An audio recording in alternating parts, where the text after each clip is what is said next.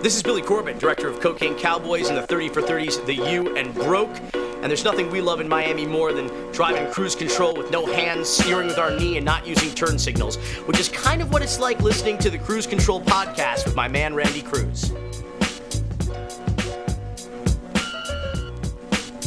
It seems like we're doing this every week here on the Cruise Control podcast, reviewing Raw and SmackDown with my guy Graham Matthews. WWE featured columnist for BleacherReport.com. He's on Twitter at WrestleRant. Graham, what's up, my man? How you doing? Doing good, Randy. How about yourself? Doing good, doing good, doing good. Can't complain. We're, I think we're, we're about two, two and a half weeks away from SummerSlam. I know you're pretty jacked up about that, right? Absolutely, my man. I know it was only less than a week ago. It's it's been a long time no talk. The last time we talked a week ago about SummerSlam, Raw, SmackDown, Battleground. The, the card was already shaping up to be special. We're less than a week removed from that podcast, and the, you know the card already has more matches announced for it. And I'm even more amped than I was last week, which I thought was impossible. Exactly, man. And I, I know me and you were talking about, um, you know, NXT Brooklyn the night before at Barclays as well as SummerSlam. You told me you were going. But Graham, breaking news, buddy. I will also be at NXT and SummerSlam. Oh yeah, that's what I'm talking about, Randy. Woo! That's right. You know, the the, the tickets were looking a little type shaky at the beginning, and I waited and I waited, and uh, I think a couple days ago I went online, so NXT, saw a good section, good price. I'm like, hmm yeah, I, I think I'm gonna go. uh, you have to at this point, especially after last week. We did not know officially as of last Wednesday when we last talked, but Shinsuke Nakamura versus Samoa Joe is official for the NXT Championship at Takeover Brooklyn. So that whole weekend's going to be stellar. Oh, nice! And, and, and I think Bayley and Asuka for the for the um, NXT Women's title, right? That's looking official too. I don't know if it's officially been announced, but like 99% sure that's going to happen. Yeah. Hey man, as long as Nakamura is fighting, I'm good. as long as the King of Strong Style is there, yeah, you have to experience the entrance live. It is just surreal to say the least. Right now, for those who don't, um, um, matter of fact, rewind a little bit. We're here chatting with Graham Matthews, WWE featured columnist for Bleacher Report. He's on Twitter at WrestleRant. Um, for those who don't follow me on Twitter, I'm on, I'm, I'm at Randy J Cruz, and uh, I do this thing called Macho Man Monday hashtag Macho Man Monday. I'm pretty sure Graham has seen it every every Monday. Um, I have, yep. So for those who are planning to be at NXT and or SummerSlam, if you, if you bring a sign and I'll see it, um, I'll, I'll, I'll put it up. I'll post it up. If, if, if you can find me in the arena, I'll take a picture with you. But I think for the first time ever, having a Macho Man Monday sign in Barclays for NXT or SummerSlam would be pretty dope, right, Graham? Absolutely. I, I consider doing that. My tickets are literally all the way in the back. like I said time and time again, I might just do it anyway, but just to be there in that building for SummerSlam, Raw, and NXT TakeOver is just going to be an experience, to say the least, because this whole weekend, like I said, is just going to be amazing. Absolutely, man. I'm looking forward to it. Now, uh, let's brush through Raw and SmackDown. Um, two two pretty good shows. Um, a little different here and there, but before we get to the actual shows, I want to get to, um, I guess you know, of high importance. Um, Daniel Bryan was on a radio show, I think, a few days ago, maybe maybe even yesterday morning, and mentioned in the interview that um, the plan is maybe not now, but the plan is for him and Shane to bring a second women's championship to SmackDown. He later said on Talking Smack, the post game show for SmackDown last night, that they also in talks about bringing a second tag team championship to SmackDown. So, Graham, I, I do want to get your thoughts on SmackDown bringing a second women's championship and a second tag team championship to SmackDown. Yeah, I heard about that. I mean, we talked about it at length last week. So, for the people that didn't check it out, check it out right now. The podcast last week, right here in the Cruise Control podcast, we talked all about the secondary women's and tag team titles for SmackDown. I mean, at this point, I mean, last week, like I said, I was very much on the fence. Before, and even still kind of now, I'm still kind of in favor of having the champions appear on both shows. But I feel like people are already complaining as it is of having, or rather having Randy and Brock appear on each other's shows. We'll get to that soon enough, but I feel like that's just fine. Um, at this point, to keep the brand split as legitimate as possible, I would keep New Day and Charlotte on Raw. And I guess at this point, it's okay to institute new tag team or new tag team titles for SmackDown, a new women's title. Because at second glance, as of last night's SmackDown, I'm thinking like the tag teams that they have. They have maybe five or six tag teams if you include the Ascension, Usos, American Alpha, Vaudevillains, the Hype Bros, maybe another team if they add one. The women, they have like at least five or six women. If they bring back Victoria or Melina's at SmackDown, they'll have six or seven. So they have a, like probably the same size as Raw. So at this point, and if they have multiple stories for the women and tag team divisions, which it looks like they do, then I'm totally in favor of it. So it looks like, like you said, soon. Um, but I read somewhere else, and I can't confirm this, but I heard they might be bringing in those belts after SummerSlam, which might be for the best because we have two weeks until the pay per view, and it might be just better to wait until after the event in order to uh, institute those titles for the blue brand. In those tag teams you mentioned, uh, you failed to mention Breezango. Breezango more tag teams than I thought.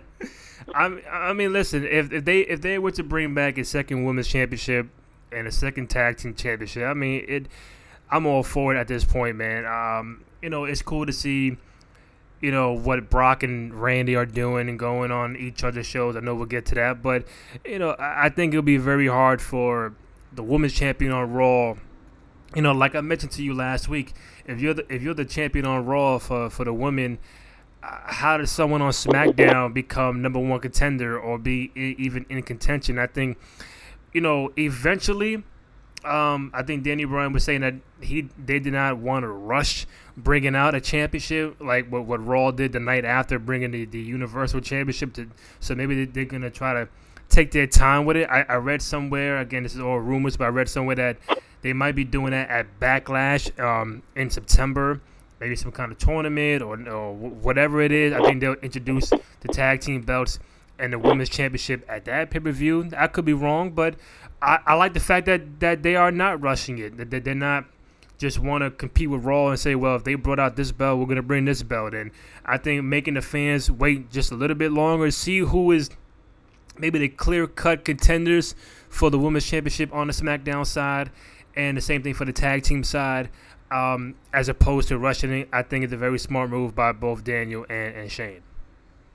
Oh, definitely. Like you said, I think Daniel Bryan took a little shot at the Universal title or at Raw, like you said, and saying that they rushed into creating that championship. But yeah, like I said, after SummerSlam, but in, in, you know, in line with what you said a Backlash, I'd be totally fine with that. Like you said, in the in the form of a tournament or another battle royal. I would hope now more of a tournament. I feel like is more traditional or whatever. But yeah, I feel like at this point it's almost necessary. I mean, you have enough women, you have enough tag teams where I feel like it can work, especially for a two-hour show too. I mean, SmackDown flies by. I mean, Raw does too. You know, at least in the last two weeks. We'll have to see how it you know works out in the weeks ahead. But yeah, in time for Backlash in September, I think the pay-per-view is literally only maybe two or three weeks after SummerSlam. It's not even a full month because they know Night of Champions or Clash of Champions at this point is four weeks after SummerSlam, and I think Backlash is the 11th of September, which is two or three weeks after SummerSlam. So they would have enough time. They don't have to, you know, drag it out for four weeks. So I'd be totally in favor of that. We also had Brock Lesnar and Randy Orton um, each appearing on Raw and SmackDown. Um, before we get to that, you know, I, I just want to say I, am pretty sure you are as well. Big fan of Paul Heyman, and everybody can say, well, you know, we've heard the same promo, you know, time after time, and but it just maybe Paul Heyman adds a different spin to it every single time, and you know the the whole thing was uh, you know the promo the promos were about bringing Brock Lesnar back, and you know that had a big buzz, and but you know you know he's not he's not going to say a word, and everything is relied on Paul Heyman. I think Paul Heyman does does a you know remarkable job with his promos every single time he's out there, and then even better on Monday when he was like, well you know, Randy Orton is not man enough or not going to hit an RKO on Brock Lesnar. He won't come in the building, whatever he was saying.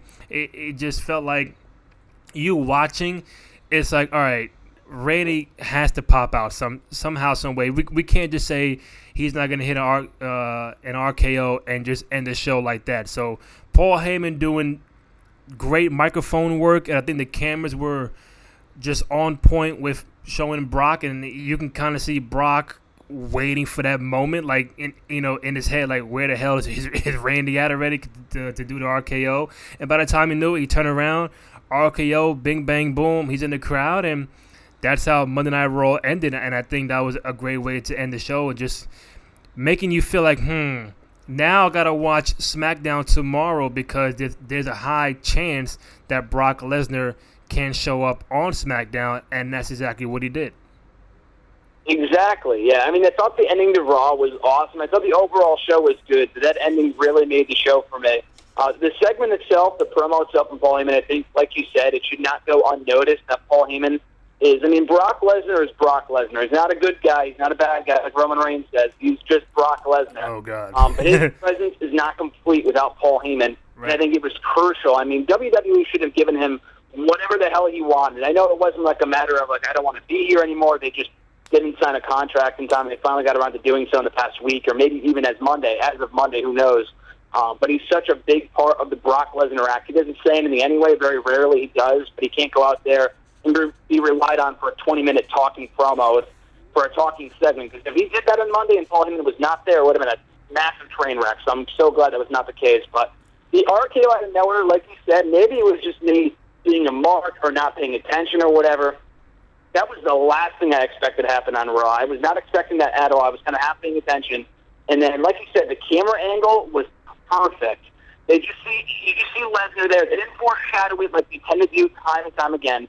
They didn't show like a side angle of Lesnar. Like when people get attacked on the stage or coming down the ramp, they'll get that certain camera angle. You're like, okay, now I know someone's coming out to attack this person. They didn't do that at all. Literally, they just got a shot of Brock Lesnar. He turns his head for a split second, and then he gets RKO'd out of nowhere. Like if they ever, you know, they say that all the time, RKO out of nowhere. But if there was ever one, an RKO out of nowhere, we saw it on Monday. Um, so I thought it was great. They retaliated on SmackDown by having Lesnar F5 Orton out of nowhere. Not really out of nowhere because we all kind of expected but still really good stuff. And that's exactly what this feud needed. I think the match as it, you know, alone, marquee match for SummerSlam, which we talked about last week. Um, the battleground stuff I thought was awesome with Jericho and Orton, and Jericho and or rather uh, Miz and Orton last week on SmackDown. But this is exactly what the feud needed to get that extra feeling. Like, what was the story other than okay, the first time ever, you know, for the most part in WWE, Lesnar versus Orton. But now they have that extra incentive. The fans do to want to see them, you know, face off and fight at SummerSlam.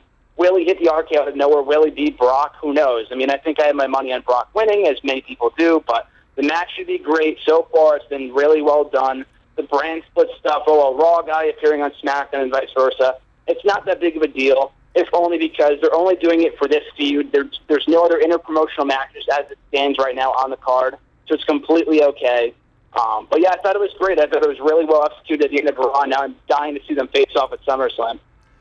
Now, the big difference between Orton coming out on Raw and Brock on SmackDown, whether we're nitpicking or not, I, I to me, I'm a fan of of how both um, situations happen. But on Monday, you saw Brock's face on the camera, and bam, you saw Randy Orton hit the RKO out of nowhere. On last night, Orton was in a match with Fandango, and then all of a sudden, all of a sudden, you saw Brock Lesnar in the crowd, and then they have a little stare down, and then RKO, um, Randy hits the RKO on Fandango, Brock hits the ring, puts the F5 on on, on Randy.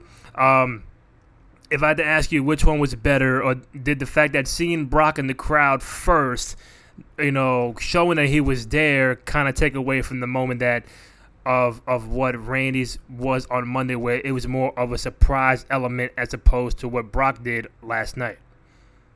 I thought the Raw angle was better, but only by a little bit, just because I understand why they did what they did on SmackDown, because you can kind of tell, obviously, when other reports came out that Lesnar was backstage at SmackDown, you knew it was happening. And then not only that, they, they showed the security around the ring for Orton's match against Fandango, which I thought was great. I mean, it really wasn't much of a match, but I love the fact they kind of stemmed that from the comments made by Orton at Battleground about Fandango, so that was a nice little tie-in. But um, they showed the security around ringside. So if Orton was, you know, you know, uh, retali- or getting ready for the RKO in the match, and then Lesnar came out of nowhere, then it would have been more predictable. But I feel like the way they did it was even better because you knew that Orton knew that Lesnar was coming. So what they did was that they showed Lesnar in the crowd. Orton sees him, and he was going to get ready. He was going to, you know, fend off the attack. Right. Then he got busy with Fandango, who hit him with an R. He hit him with an RKO, and that distracted Randy long enough for Orton, or rather for Lesnar, to take advantage, lay him out with the F5. So I thought the way they did it was great because it doesn't make Orton look like an idiot. for not expecting Lesnar because he did expect him. He did see him, and the only reason why Lesnar got the better of him was because he got distracted with Fandango for a brief second, and he hit him with an RKO. So I thought the way they did it was awesome, and uh, now it's kind of evening out. Not just the SmackDown guys appearing on Raw, it evened it out, and Lesnar is, you know, on the blue brand is a very rare thing. So I thought it was great the way they did it, both on Monday and Tuesday. Or they, or they could have swerved everybody and had the security around the ring because Fandango might have pulled off the upset. they should have. I mean, it wouldn't be the first time Jericho WrestleMania 29. I'm glad. Oh my god! That would have been worthless. uh, they could have done that uh, very easily, and I'm glad they didn't, though. Jericho can't go anywhere without, you know, all the stuff that Jericho has done in his Hall of Fame career. That's probably a top three thing that always gets brought up to. Hey man, WrestleMania 29, you lost a Fandango. It's like, I think that's the one loss you don't really want to have on your record, man. exactly. But we can thank that loss for the many great runs he's had since then. Because I feel like at Absolutely. that point when he came back, and this is kind of going off on a sidetrack real quick, but at that point when he came back, he went. He came back just to not really do anything. I mean, he came back back in 2012 to do the Punk thing, but after that in 2013, he returned for just to kind of for the sake of coming back, just because it was like time for Jericho to return. And by that point, after he lost to Fandango and realized how worthless that was, it then dawned on him, like, you know what? Probably I should come back when it means something. And the Wyatt feud, the Styles feud, the Ambrose feud, everything else that he's come back for in recent years has been for a purpose. And at that point, it wasn't. So maybe without that match, without having to lose first to Fandango, he would have continued to make random returns. So maybe it worked out for the better. Who knows? Uh, real quick, real quick on the last point about the, the the Brock and Randy. Now, the fact that usually any feud Brock is in, Paul Heyman is carrying the load of the promos and the hype and the whole hype machine and um, you know stuff like that. Now the fact that you kind of see Brock on SmackDown, which I, I thought was great for SmackDown, it gives him you know the the the credibility and not make them look like the you know the B show. Now it looks kind of even having a, guy like Brock even just appear for like five minutes. Um, I thought it was great, but now do you think that the feud with Randy for, for the next two weeks will rely heavily on the Paul Heyman promos talking, you know, in the middle of the ring, or the fact that Brock might just be on, on his own for a little bit, and you you just never know if he's gonna come back on SmackDown the following week or the week before, um, the week after that. Even Randy Orton coming on on, on Raw. Uh, on Monday or the Monday before SummerSlam. Where do we go? Is it dominated by Paul Heyman with, with, with promos, or is Brock going to be on his own trying to attack Orton for the next two weeks? Yeah, that's a good question. I don't know where they go from here. I don't want to say the feud peaked too early because we still have another two weeks of, of TV before the show. So I don't know. And this feud has it not worse than all the others, but say like Balor and Rollins, like they only have Raw to deal with. Now Orton and Lesnar are on two separate shows, so they're kind of expected to carry the load on both shows going forward. So they have four shows to further their feud over the next two weeks as opposed to just two. Um, but I would imagine, I don't know when Lesnar's scheduled next. I mean, I think obviously they advertised him for Raw this past week.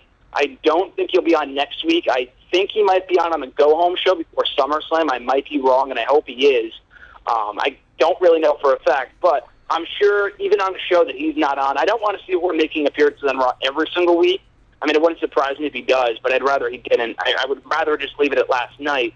Um, but if you just keep it Heyman and, I mean, technically Heyman wasn't drafted to Raw. So if he just goes to SmackDown to encounter Orton, I'm fine with that just because he wasn't a part of the draft, so to speak. He's right. still not under contract. So they can kind of explain that away by having him, uh, having him appear on both shows at this point. Yeah, um, but even point. even if they don't have Heyman on the show, or even Lesnar for that matter, they could always do the classic Lesnar sit down. For the past three or four years, ever since Lesnar came back at SummerSlam, they've had these great sit down interviews with Lesnar where he thrives, and he's not a great talker, but when you get him in those pre-taped environments, he's just phenomenal. And I know for a fact that if they do those, and I'm pretty sure they will, either the go home week or next week hype the match with Orton, it's going to be brilliant. So I expect one of those type of things to happen probably on Raw in the next two weeks, and then for them to do one final face-off either between the two or just Orton and Heyman. Um, but it's going to be exciting to see what they do in the next few weeks before the pay-per-view. We're chatting with Graham Matthews of Bleacher Report here on the Cruise Control podcast. He's on Twitter at WrestleRant. Um, what did you think about Monday Night Raw opening up without the same old Stephanie Mick Foley stuff and Seth Rollins Triple H promos, and we finally get the women's um, champion Sasha Banks and Charlotte on Raw, and then you you know you plug in uh, Chris Jericho, you plug in Enzo. Uh, what did you make of these four opening Monday Night Raw on Monday? Well, I'm a sucker for fun facts, and I would love to know if anyone can do the research when the last time was that we had a women's wrestler kick off the show, or at least the women's champion, even if that. I know obviously AJ Lee probably has in the past because she was the GM a couple of years ago, but other than that, I cannot tell you the last time the Divas champion. I know they closed Raw a few times in the last couple of years, but other than that, they have not had them open the show, which might be arguably even bigger, just because they, you know, they heavily rely on that opening segment to set the tone for the rest of the show. So that said, I was a huge fan of it. Banks and Charlotte had a very good back and forth. The one night stand comment from Sasha towards Charlotte was hysterical. Um, even yeah. you know Charlotte making fun of Enzo, I thought was funny too. And I thought Enzo, you know, speaking of him and Jericho too, were phenomenal. And that's, they were just not in that match, you know, randomly. They set up some sort of tag team match between Jericho and Owens, which was a dream team, you know, beyond all of our expectations and then versus Enzo and Cass, hopefully at SummerSlam. Um, but even Banks and Charlotte, I thought the match was good. The opening segment was very entertaining. It went for like 20 minutes, so or you could argue like, okay, it's the same thing as the Authority, but they're just they're going just as long. But I thought it was much more entertaining material, fresh material, fresh faces. You know, even Jericho, we don't typically see him in the opening segment. Right. I thought we haven't seen that many times in the last year since he came back. So I thought all four people played their parts perfectly. It set up you know, Banks and Charlotte for SummerSlam. I had no issue. I, I saw a lot of people talking about. It. I had no problem with Charlotte beating Banks. Typically, I'm not a fan of the champions taking non-title losses, but it just set the stage for you know establish the narrative that Banks' victory last week very well might be a fluke victory, and it gives Charlotte her heat and momentum back going back into pay-per-view. You know, going to SummerSlam. So I was fine with that. Enzo was great. The match was great. So I thought overall it was probably one of the best parts of the show on Monday. So this this will probably set up the Enzo and Cass against Jericho and Kevin Owens at, at SummerSlam in a tag match. I think that's the the, the direction they're kind of going in right now. And I kept seeing you know tweets on Twitter that you know if if Jericho and KO tag team is going to be Jericho with J E R I K O, which I think is I think is whoever did yeah. that I think is smart. I, I, if that's the way they're going to go, I have no uh, I think that'll be the best name for that tag team. So that that does set up that match. Hopefully at SummerSlam, we're gonna get Sasha and Charlotte in a rematch for the women's title at SummerSlam. To me, um, Grant, I think you know maybe not at SummerSlam. I, I was joking about on Twitter like just imagine like Sasha and Charlotte main eventing a SummerSlam, or even the fact that now with these brand pay per views, I think they have the talent to main event you know, one of these Raw pay per views, and, and that's not taking anything away from the Rollins and the Ballas and and and, and Reigns on the roster, but I think these two uh, females can ultimately, uh, you know, ultimately steal the show. Hold on, hold on. Look at that phone calls on the podcast, live on the podcast, Graham. um, um, like I think Sasha and Charlotte have the talent to really main event a, a pay per view for, for, for the title. I, I, do we see that in in the near future? I, I really do hope so, because that'll really you know change the everything upside down. Like these girls can really main event a, a pay per view, and like like I was saying before the phone call, like Seth and Balor and Reigns and Rusev and all these guys are on the roster, but I think giving them a chance to see what happens, maybe at the Clash of Champions or something like that, let Sasha and Charlotte main event uh, a, a pay per view. What do you think about that? And are we close to possibly seeing a, the, the women's title go on last on, on a pay per view?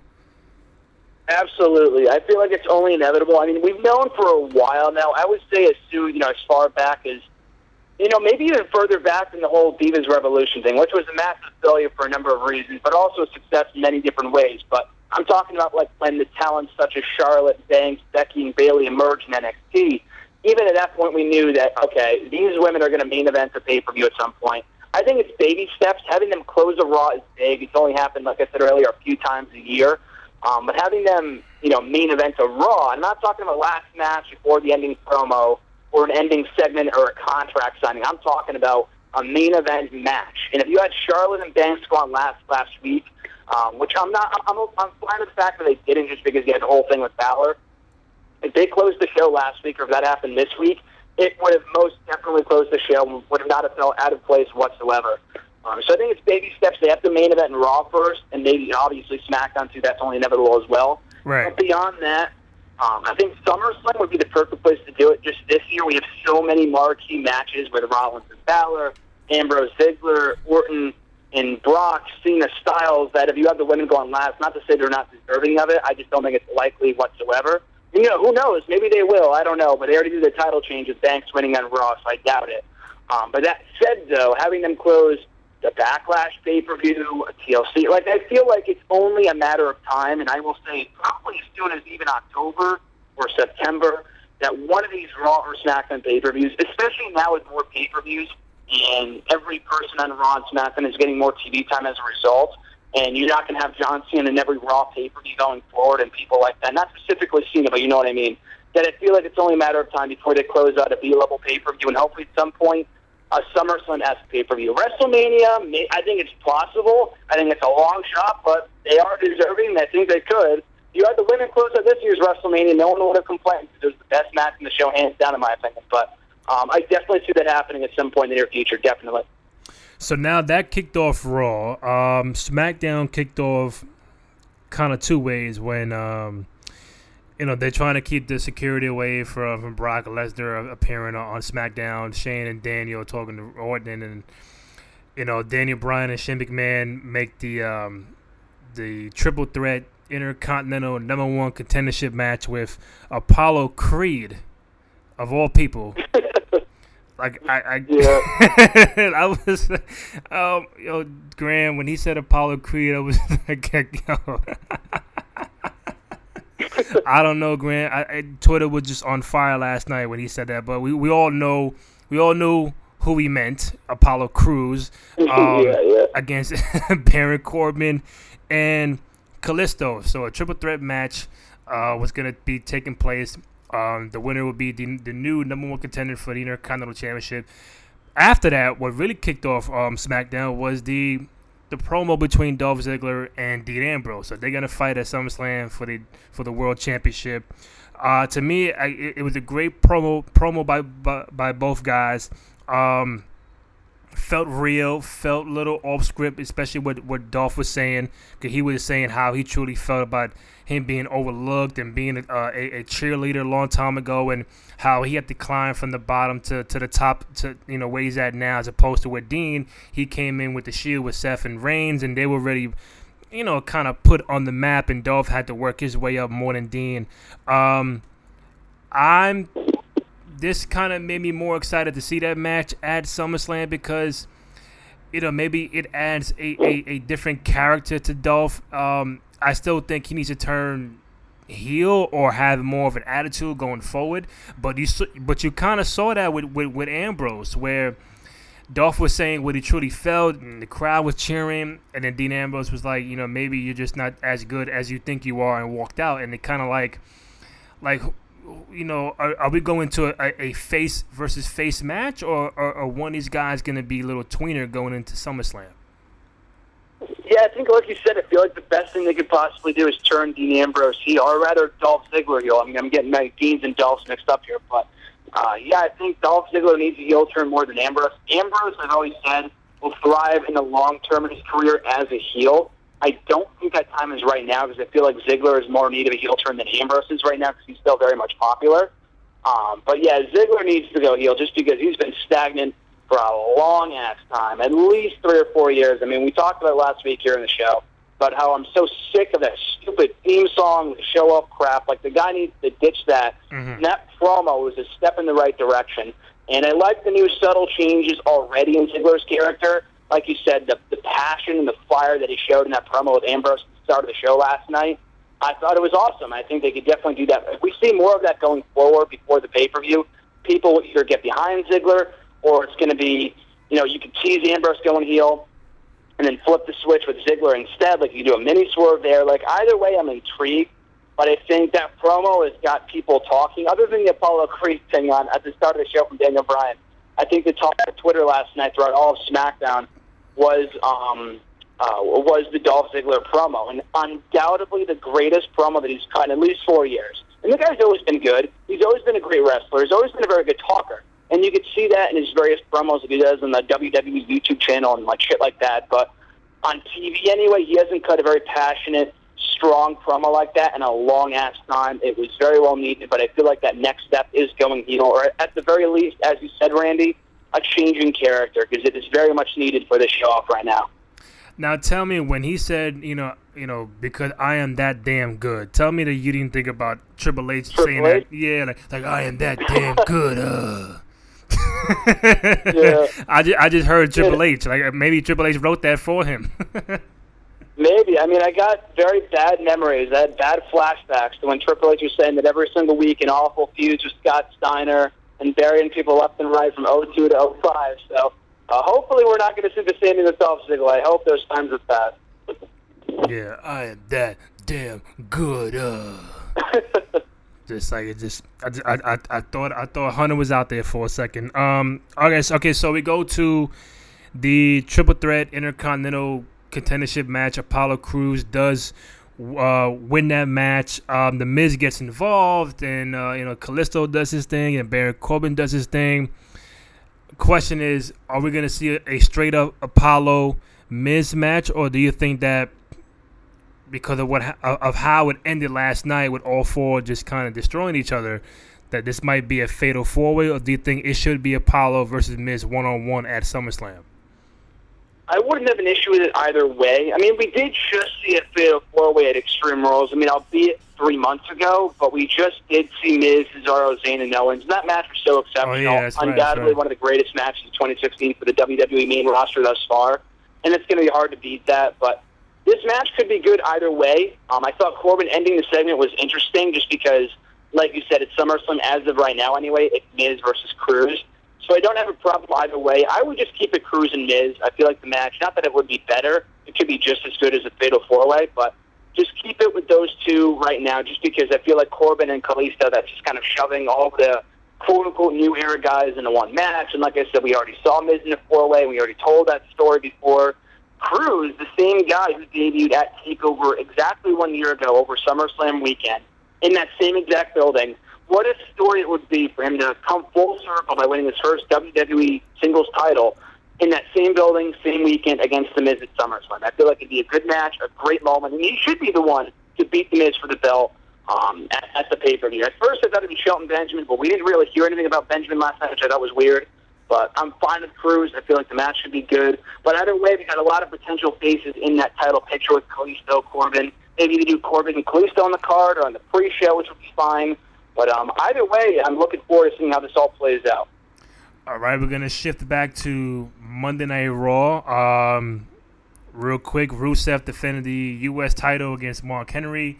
To me, Graham, I, I there was a little part of me that said maybe Mark Henry would win only because I know Rusev just got married with Lana. They want to give him time off, the honeymoon or whatever, just enjoy that whole thing. I'm thinking may, maybe Mark Henry would win, bring the belt to the Olympics because they, they mentioned he was going to be the ambassador for them uh, in Rio for the Olympics. None of that shit happened. so Rusev is still um, U.S. champion. And then we see, you know, he was talking about no one can beat me or whatever he was talking about. And then, and then Reigns' music hits. And it looks like we're going to get a Roman Reigns Rusev match for the U.S. title. I'm assuming SummerSlam. The, the, the, the reaction from the crowd was maybe I, I'm not sure if I should boo Reigns because I don't like him, or the fact that I don't like Rusev more. I'm gonna cheer for Reigns.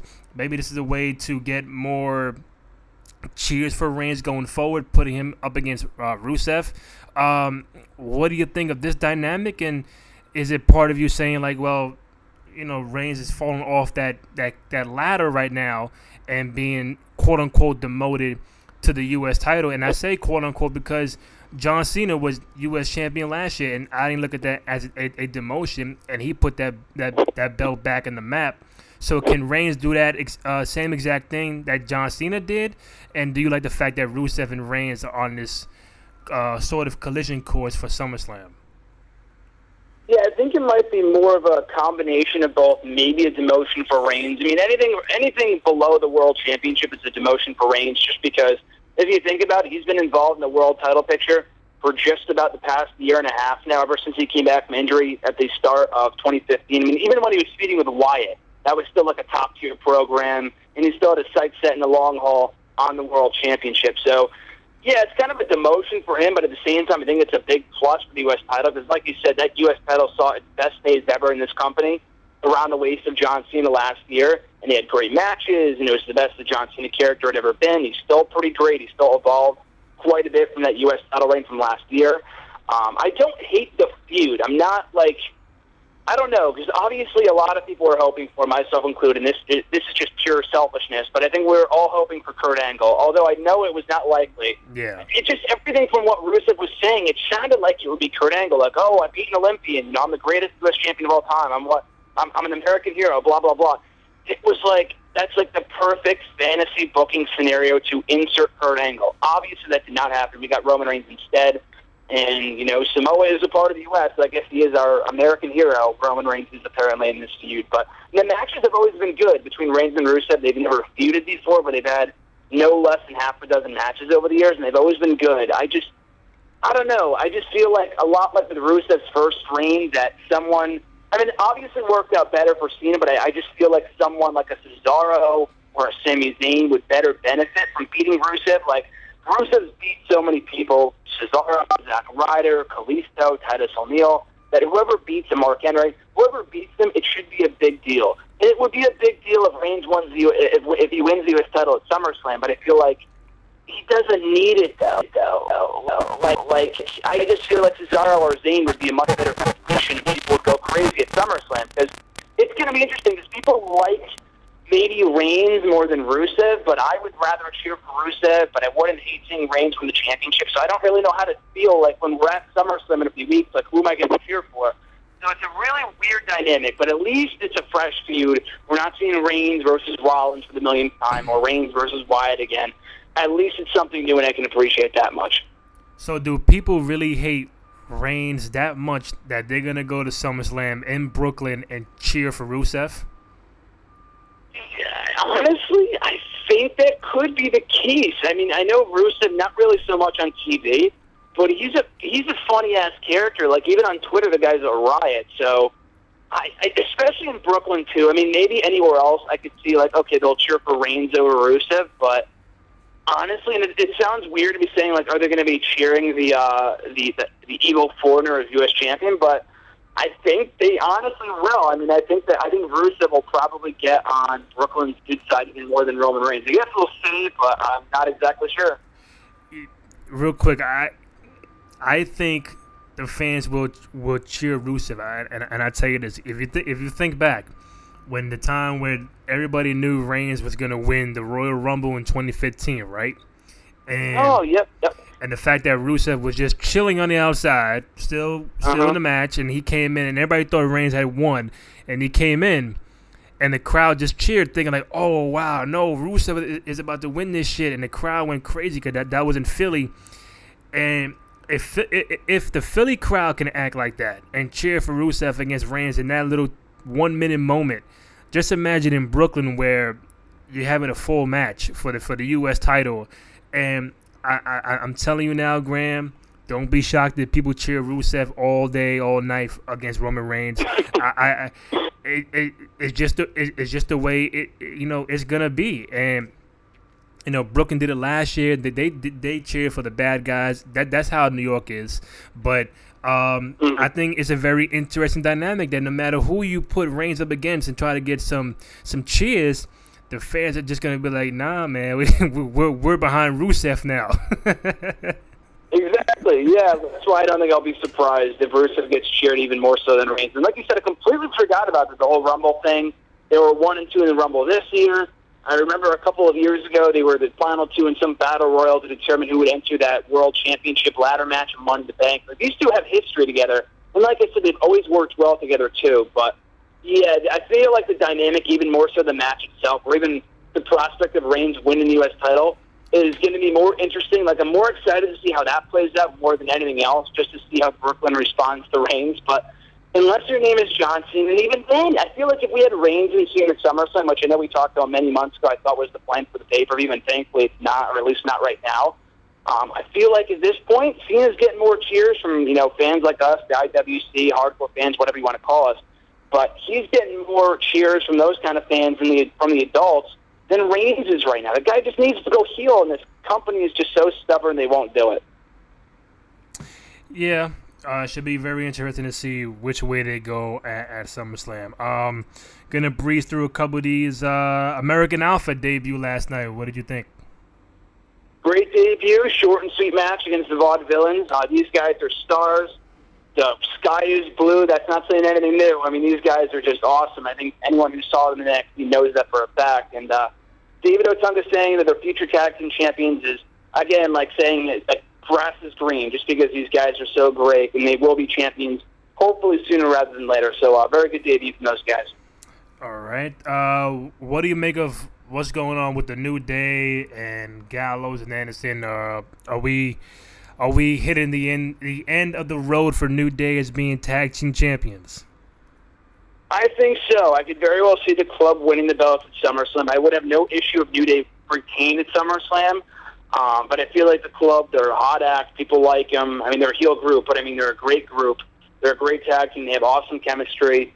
And if there's any team other than Enzo and Cass to take the titles from the Raw brand anyway, other than American Alpha to take the titles off of New Day, it's these two guys. I thought the whole furthering of, of the feud on Raw was a bit weird to have them lose in like literally like a minute and then attack them afterwards, which was good to get their heat back. But then why have them lose in a minute? Like what threat will they be at SummerSlam if they go for the title? So I thought the, I thought the booking was weird, but I'd be completely in favor of them winning the championships at SummerSlam, and then maybe Balor goes heel, and then I mean people have been pitching this for days, but you have Balor go heel, and do the Bullet Club or the Balor Club with Gallows, Anderson, and Balor as heels, and Rollins as babyface, all champions for the Balor Club, like stuff like that would be cool. I don't know how likely it is, but I would love to see something along those lines at SummerSlam.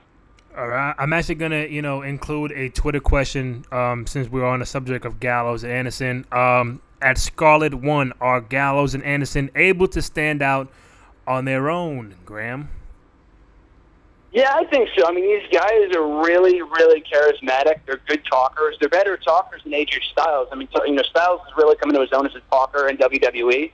But if you just listen to their promos, their backstage videos on the YouTube channel, these guys are hilariously entertaining, and they're great in the ring. They stood out on their own in New Japan even before the Bullet Club joined forces um, over in that company. So they will definitely be able to stand on their own. Yep, on Raw.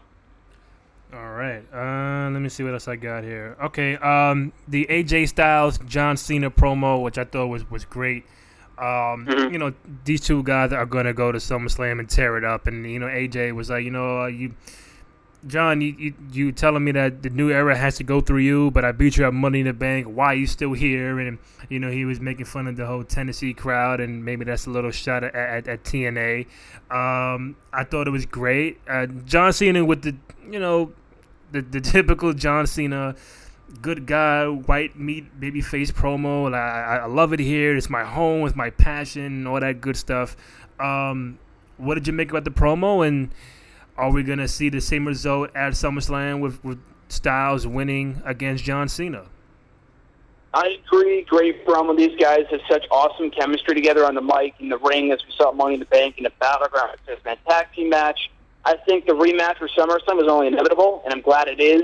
Um, it's a big match. It's a huge addition to the SummerSlam card. This feud has been going on since Memorial Day, almost three months ago. So I'm glad they've been progressing it very slowly and nicely. Um, in regards to the results, I mean, I would not be. I'm not going to say if Cena wins, we riot. Like that's just stupid at this point. Because Styles will be fine either way. Right. Um, I won't be pissed if Cena wins, but obviously I want Styles to win just because. And I know we've probably talked about this before, but who can say? Not many people. Not, I'm sure there's probably one or two. I know CM Punk has. Not many people can say they've beaten Cena at back-to-back pay-per-views. Punk did it. I think might have been the last person to do it a couple of years ago when he beat him at Money in the Bank, obviously clean, not really clean. Then did the same thing via shenanigans at uh, at SummerSlam the following month. Styles beat him via interference from the Bullet Club and Money in the Bank, which people it was, it was a split decision finish. There were some fans who were like, "Oh, why would you why would you have him beat him dirty? Why not just beat him clean? The guy's a heel. It wasn't a big deal. And it would make even more sense in retrospect for that finish to happen if they had Styles win the interference at Money in the Bank, only to be Cena clean at SummerSlam. Will that happen? I don't think so. I wanted to. Um, I, I think the chances of it happening are very slim. But as people have been saying, if it's truly a new era and you're going to have Roman Reigns get beat clean on Raw by Finn Balor in his debut main event on Raw, then why can't the same happen for Cena? I mean, you have a top star in Styles who will be fine, win, lose, or draw at the pay per view. But if they really want to cement Styles as a top star in that show, which he will be either way, but I feel like a clean win over Cena will send the right message that if you feed with Cena, the end goal, the end result is not you not getting buried, but losing, like Owens did when he lost back-to-back matches against John Cena. And Cena already technically got his win over Styles at Battleground in the six-man tag team match. So he he has an out for losing again at SummerSlam, which I'm truly hoping happens.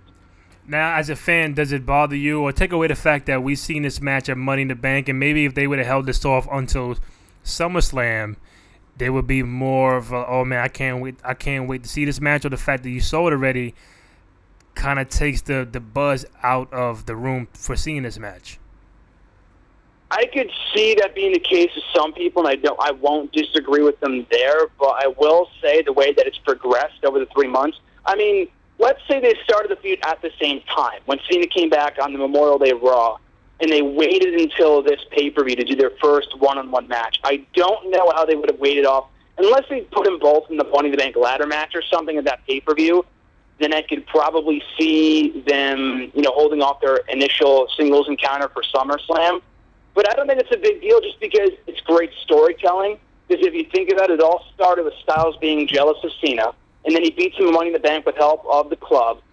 Cena helps, you know, with the help of Enzo and Cass, conquers the club at Battleground. The club is gone. Now it's back to the original roots of the rivalry with Styles and Cena. Now Styles truly needs to prove that he can beat Cena on his own. So the storytelling's been great. I would have, yeah, sure, it would have been cool if we waited until this pay per view, but I feel like people would have gotten sick of it. Like, oh, why aren't they doing it now? Whatever. But um, I don't really have a problem with it, and I could see also in some cases why people would be saying they need a stip. I don't think they need a stipulation. Their chemistry is that great. The feud's been so good. It might not need a stipulation. I'm sure this won't be the last time they face off anyway, either whether it be in the near future or down the line. Um, but I mean, it's a four-hour show. Why not do like a 20-minute Iron Man match or a Last Man Standing match? I would be fine with that, and they always have time to add a stip to this match before the show. But um, either way, they're gonna, you know, burn the house down. They're gonna tear the roof off the Barclays Center come August 21st, regardless. We're chatting with Graham Matthews, WWE featured columnist for Bleacher Report, here on the Cruise Control podcast, reviewing Raw and SmackDown Week Two of the the new era. Um, Graham, are you all in on Eva Marie? Because I should as hell am. Eva Marie. Uh, you know what? I will say this. I know where some people were saying like, "What the hell was up with the match? It was stupid." I will say I liked it just because what we too. saw on SmackDown last night with the match with Becky not really come to fruition. Because whatever keeps her out of the ring is completely fine with me. The girl is an awful wrestler, but she has other things going for her. She's insanely hot, and she's got a great entrance with the whole narrator thing, which I thought was so over the top ridiculous. It was wonderful. Ah. That works for her. So if we just get, I mean, I don't know how long this will last, but you know, faking a knee injury, like that, that type of step will get her the right type of heat. And when the day comes, she does have to work a match with Becky. Becky can carry most of it. I don't know how good the match will be, but at least Becky can carry most of the contest. But um, I'm not sold on her. I don't think she's great. I don't think at all she should be the inaugural SmackDown Women's Champion. But I think so far so good in terms of how they've been using her. Oh yeah, I, you know, for now, for the time being, I, I'm, I'm all in on the character um, that, sh- that, that that she's portraying. Um, we all agree that the intro is is, is fire. Um, it just it just it just reeks of like, yo, this, who who the hell does she think he, uh, she is? And it's like she's just arrogant, and she walks, she takes her time, the narration in the promo, and then when she gets in the ring, she fakes an injury, and it's like, nah, man, I'm not, I'm not, I'm not gonna, I'm, I'm not giving you a match tonight. You, you're gonna have to wait just a little bit longer. And, and I, I thought, I thought it was, I thought it was great. I loved it, and you know, maybe people thought she really hurt herself. I, I, I don't think so. and the way they played it off um, was great. So I mean, we'll, we'll see how that character develops into an actual match for her. But for right now, she has she she has crazy heat. Nobody likes her, which is which is what which is what you want as a heel. She does you know heelish things, heelish entrance, faking injuries. It's like it's like Edge from back in the days. I love it. And um, if you know if she if she's gonna fight Becky or be in any contention for a title, I think like you said, she has to get better in the ring before she, you know she does all that. Definitely. I mean, I feel like at that point, I, like I said, I would wait to do the match with Becky until she gets better in the ring. I don't know how that will happen if she can't. She has to have a few trial matches first, and she's not as bad as people remember as from like two or three years ago. Then again, she's not.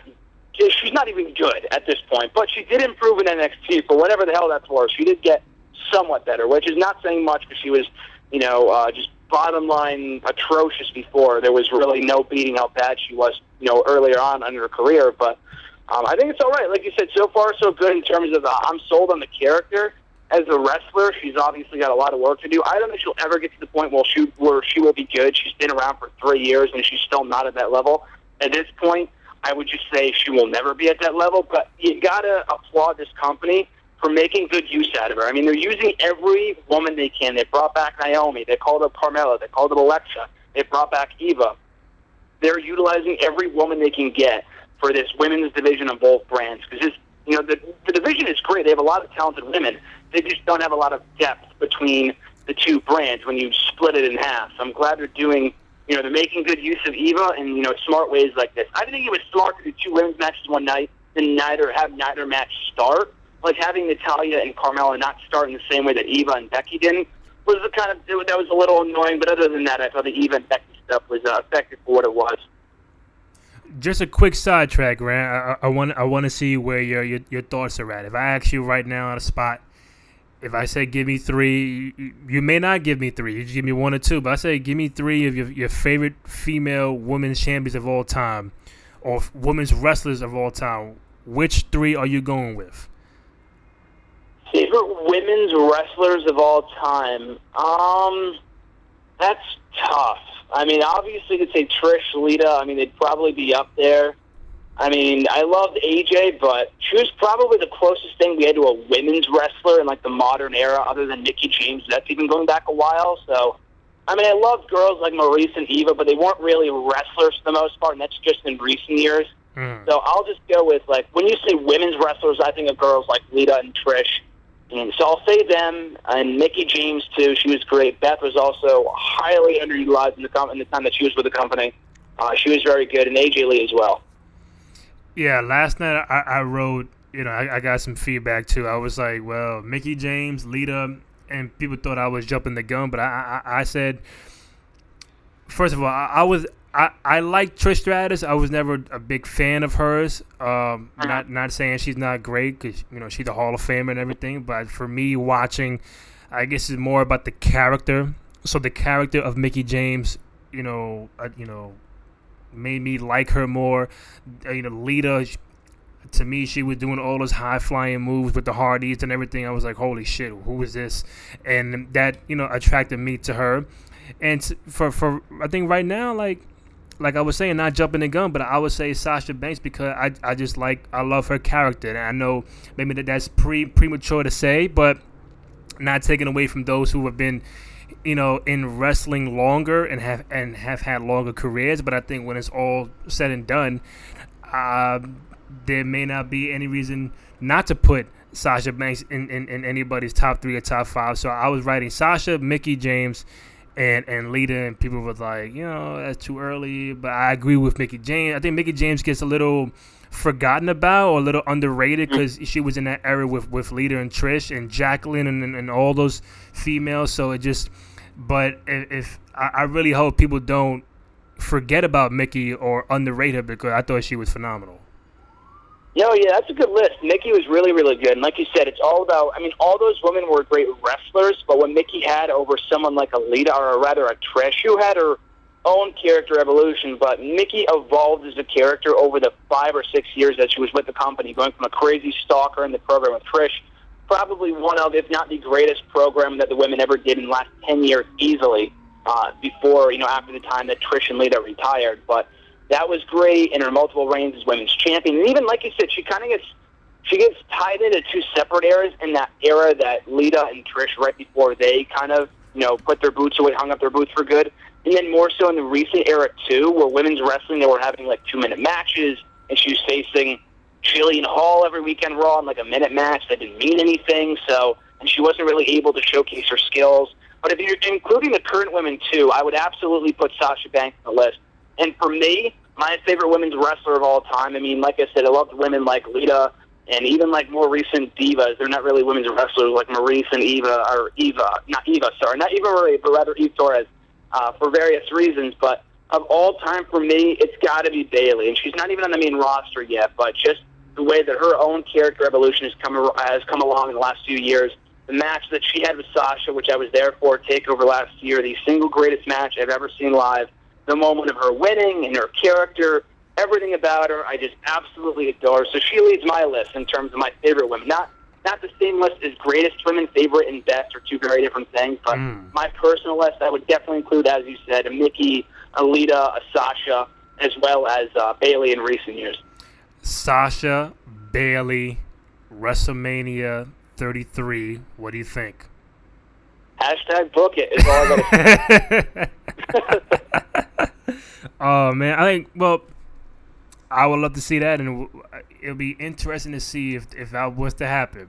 If Sasha is on the same pace as being a a, a good baby face, because I think if, if, she's gonna fight Bayley, then somehow they're gonna make her turn turn heel on her. So, um, anyway, I'm gonna wrap it up real quick. Um, Finn Balor, Seth Rollins, they had their promo. They're gonna fight for the new Universal Championship at SummerSlam.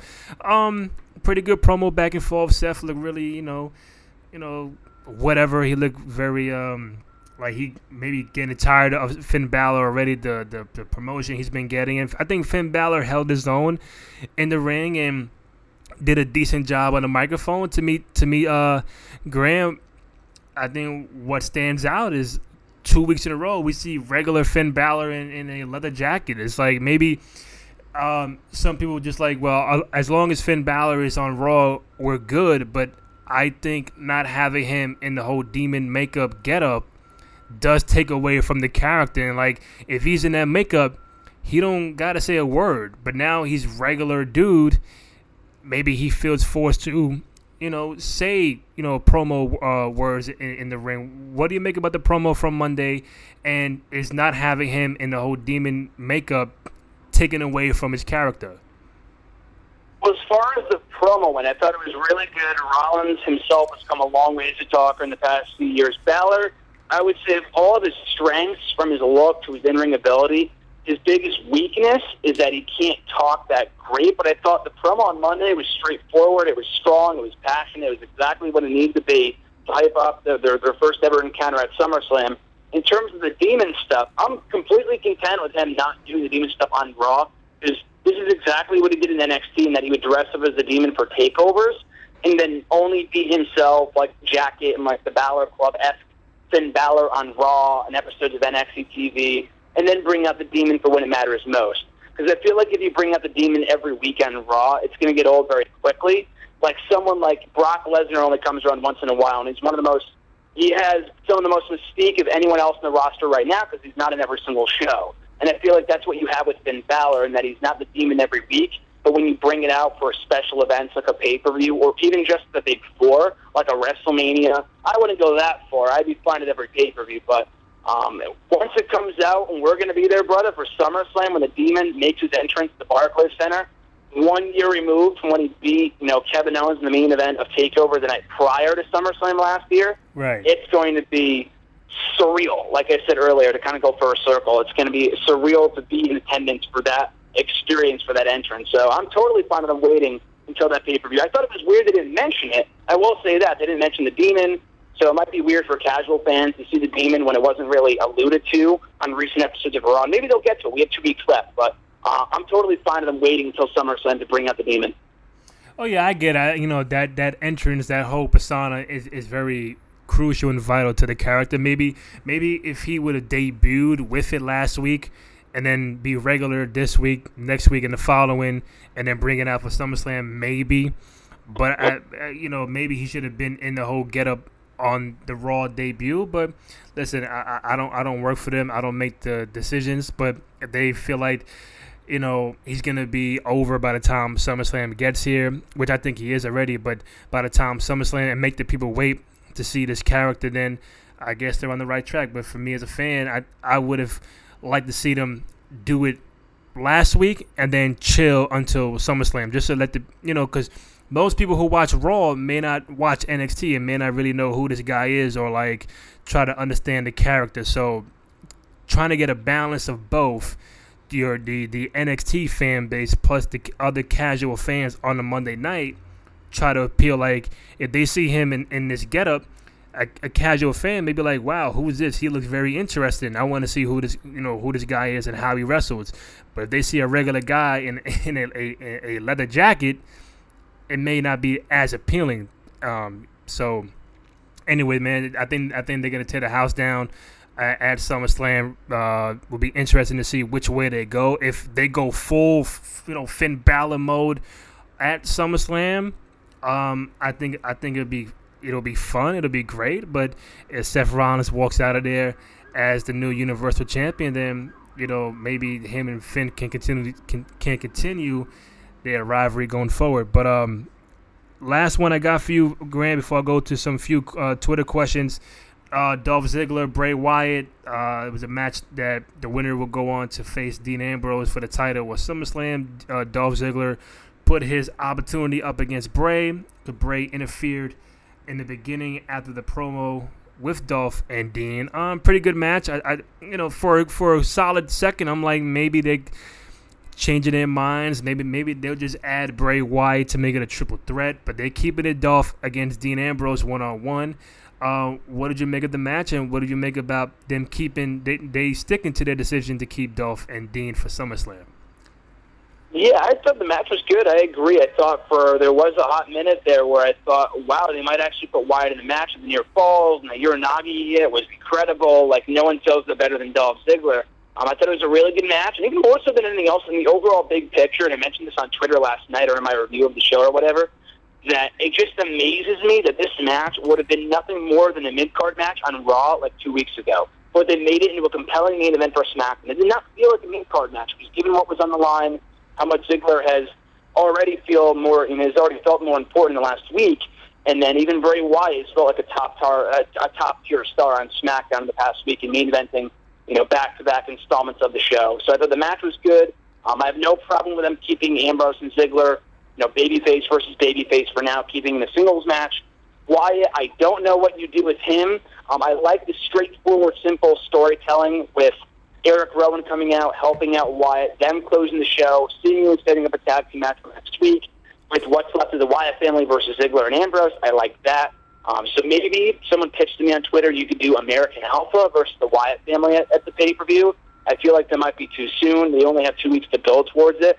I, I don't, maybe you just keep Wyatt off the off the pay per view altogether. I know he wasn't at WrestleMania, but I don't know if there's an obvious dance partner for Wyatt right now. And I'd rather not insert him in the main event of not the main event, but this title picture at SummerSlam. Maybe a backlash to a triple threat with Wyatt. I'd be fine with that too.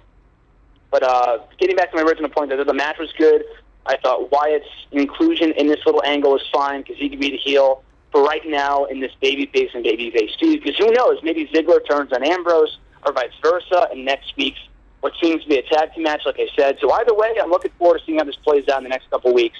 And I thought everything they did at the end of SmackDown last night effectively set up SummerSlam as well as next week's SmackDown.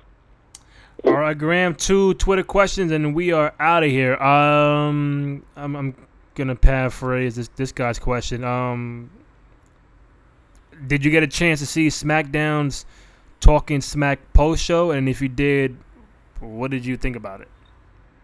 I did not. I was wondering what people were saying about. I know you mentioned the women's title thing. I only merely heard about that through the grapevine through Twitter. I did not sit down and watch the show. Um, I don't typically watch the pre and post shows in the networks. I feel like more often than not they're pretty useless. But if I hear enough good things about it, then I'll definitely sit down and watch it one of these days. Well, you know what? I, I, I was watching it before we went on the air, and and that's where I knew that he kind of mentioned about having new tag team champions, uh, championship belts for SmackDown, but saying that not maybe not now, but that's what he's talking about with, with Shane because they had American Alpha uh, on the show, and also on the show it was like something very interesting for you to go back and check it out. It was like during the John Cena promo, he felt like he I don't know. He, he said he felt kind of uh, a, a little offended. I don't know whether this is you know a, a shoot or just you know whatever that he felt offended by what Cena was saying to AJ, saying that AJ, you know, if he doesn't make it here, he can go wrestle anywhere in the world. But me, I just want to wrestle for the WWE. And why he would say that, I, I don't know. But he did say that on the SmackDown post game, talking smack. So um, go check it out. But he did say that he was uh, taken taken aback by what Cena said about AJ can wrestle anywhere, and but me, I just want to be here. Yeah, interesting comments. I didn't hear them word for word, but I did someone I did see someone talk about it on Twitter, and I could definitely see not even how it's taken out of context, but um, it, his comments were interesting. Like I said, as we talked about earlier, the promo was really good from Cena. But him saying that, you know, AJ, you're only here to be a good wrestler and you can go elsewhere uh, nowhere else. I, I don't want to be anywhere else but the WWE. And he is right that the WWE is the be all end all of wrestling in terms of you can't get any higher than and then the WWE. But it's not the only place where you can make money, make a living. I mean, this is a whole other conversation for another day. Um, I don't know if I was offended by what Cena said. I'm not a wrestler then again, so I, I can't really say. But um, the comments were interesting. So I'll have to go out of my way to see what Bryan said in the Talking Smasher from what you and other people have said about it. Last one, Graham. Is Seth Rollins versus Finn Balor more likely to be a passionate masterpiece or a self indulgent indie main event? I think it's going to be more the former. I think we might get a little bit of both, but I don't think in this company you're going to get an indie main event like a Will Ospreay versus Ricochet match. Because even when we do have like, oh my god, like two of the biggest indie stars of all time, like if it's AJ Styles and Kevin Owens, they've had some great matches this year on Raw and SmackDown. None of their matches feel like, oh my god, a spot fest and all this other kind of shit. It feels like, it, and they adhere. There truly is a WWE style, and it can tell a great story while also having a great match. Rollins and Cena had an awesome match last year at SummerSlam, a great wrestling match, but also a very good storytelling match too. Owens and Zayn is a prime example of a match like, oh my god, it's going to be an indie masterpiece. Yeah, or an indie, you know, an indie spot fest. And maybe I guess kind of it was, but at the same time, it was one of the beautiful, one of, one of the most beautifully constructed contests that we've seen all year in this company. NXT main roster, whatever. Um, it was an amazing match, both from an in-ring standpoint and a storytelling standpoint. So, and I couldn't tell you the last time, like when I think indie, like oh my god, like flips and shit. I think of ladder matches. Like the ladder match that we saw at WrestleMania was more about moves and spot fest and shit like that as it was, as opposed to telling a story. Other than that, in this company, we rarely get that type of match. And I'm sure Rollins and Balor will go out there and have a five star classic, or at least close to it, from an in ring standpoint. We should also masterpiece as well. They might even save their best for later on down the line, so who knows? But I think it's very rare that we get a match that's like purely you know, uh, you know, really appealing to an IWC guy or whatever, something like that. All right, so Graham, we we've had uh, two weeks of new era Raw and SmackDown. If you had to say who's winning, is it 2-0 Raw, 2-0 SmackDown, one and one, or what do you think? I mean, like we said last week, Raw won last week by a landslide. This week, I think it might be. I think it might be more debatable. Raw was a good show overall. Obviously, not as better. You know, obviously not as good as last week, but that's not really saying much just because that Raw was probably, not probably, but was the greatest episode of Raw all year, and arguably in, in many years. Um, this show was good for Monday Night SmackDown. I thought was a vast improvement over last Tuesday. So, all things considered, I might go with SmackDown this week as the show of the week. I'd have to, you know, review Raw, like look back at what happened again. But I feel like there was a lot more filler on Raw matches I didn't really care that much about as opposed to SmackDown, where everything really seemed to serve a purpose in one form or another. So um, I think it's pretty even right now. And like we talked about last week, I think SmackDown is more of a, a long-term project and bringing back former faces, bringing in new talent and stuff like that. It's it's uh, you know, it's not a marathon; it's a sprint for SmackDown. I think is the best way to describe it in terms of, you know, or you know, the other way around, or whatever the old phrase is. I guess for SmackDown, it's going to be, you know, long term, they're going to be equal to Raw. Maybe not right now in terms of star power, but long term, they definitely will be. They have all the puzzle pieces in place. All the building blocks are there for the fantastic foundation of the future for SmackDown. So I think right now it's pretty even, but in terms of who won the war this week, I might lean towards SmackDown. Who knows? I think it's very, you know, subjective depending on who you talk to. Graham Matthews, Bleacher Report, always a pleasure, my man. It, it looks like we're doing this every every week, so um, that is something cool for me to for me and you to be doing, bro. Definitely, dude. It's always a blast to be doing it weekly, especially right now. As great as the wrestling world is, even beyond WWE, I'm as excited as ever to be breaking down the world of wrestling every single week. So, uh, whenever you have me on, whenever you give me a call, I'm ready to go. All, I, all, all, all I need next is a, a sponsor, Graham. That's the only thing I'm missing. A nice sponsor. So we all need, my man. We all need a good sponsor. Yeah, man. Uh, Graham Matthews at Rant, uh, Bleacher Report columnist for the WWE. Uh, Graham, if you want to let them know about your show, where they can find you on Twitter, and where they can read your work at, my man. As you said, Randy, like you said, I'm on the Twitter machine at WrestleRant. I'm on Facebook, all that type of stuff. Bleacher Report, Hidden Remote, uh, What Culture. I'm also writing for Sports Sportskeeda now. I'm writing my own website, Next Era Wrestling, where I write reviews of Raw, SmackDown, pretty much everything we talked about today. Pay-per-views, NXT, everything else in the outside world of wrestling is all on the website. I host Wrestle Rant Radio now on Thursday, starting tomorrow, or starting a couple of weeks ago, but the episode is up tomorrow on nexterawrestling.net. And that's pretty much everything of importance. So again, Randy, thanks again for having me on. I look forward to talking to you again soon. All right, Graham. Thank you. I appreciate it. And next week, bro. Sounds good, dude. I'll, I'll catch you then. See you down the road, dude. All right, man.